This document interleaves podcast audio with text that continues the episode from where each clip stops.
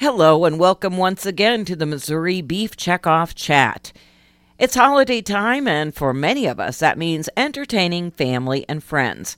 In order to help some folks get some new ideas for the holidays, a recent beef and wine pairing class was held in Liberty, Missouri, which is northeast of Kansas City.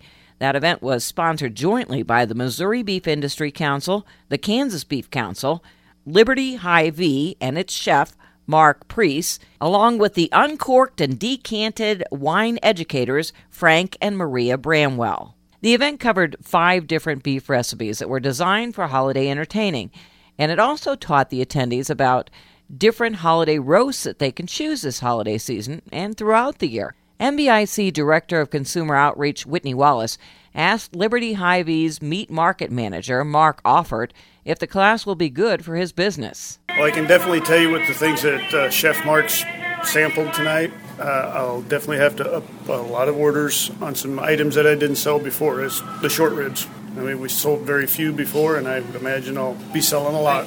How important is it to do educational events with shoppers? Very important. I think people are just scared to try new things. They'll find out that it's not so hard to cook beef. Local cattle producer Paul Searcy attended, and he says it was a great event for both producers and consumers of beef. I raise Angus cattle, commercial mostly. Had a wonderful evening tonight with the with the two beef councils and, and some wine pairings, and it was uh, everything was excellent.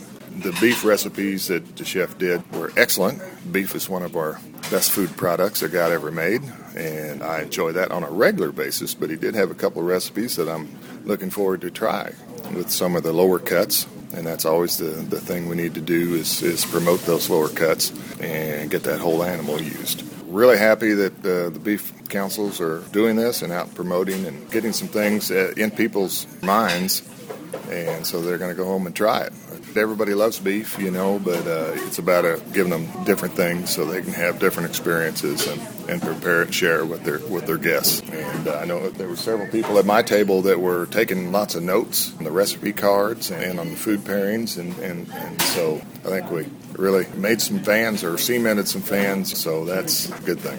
Whitney also interviewed Paul Greenblatt of Kearney, Missouri, a food lover who attended the beef and wine pairing class and says he goes to a lot of similar types of events. Tell me about your experience here at the Beef and Wine class at Hy-Vee. Well, it was a lot of fun, great food, great wine, great pairings. I learned a lot about beef and wine and recipes that I'll enjoy for the holidays. So this is one of the best I've ever been to. The combination of cooking and wine and, and how to use different cuts of beef and the recipes, it was just educational and fun. How will you be able to utilize this education in your own kitchen?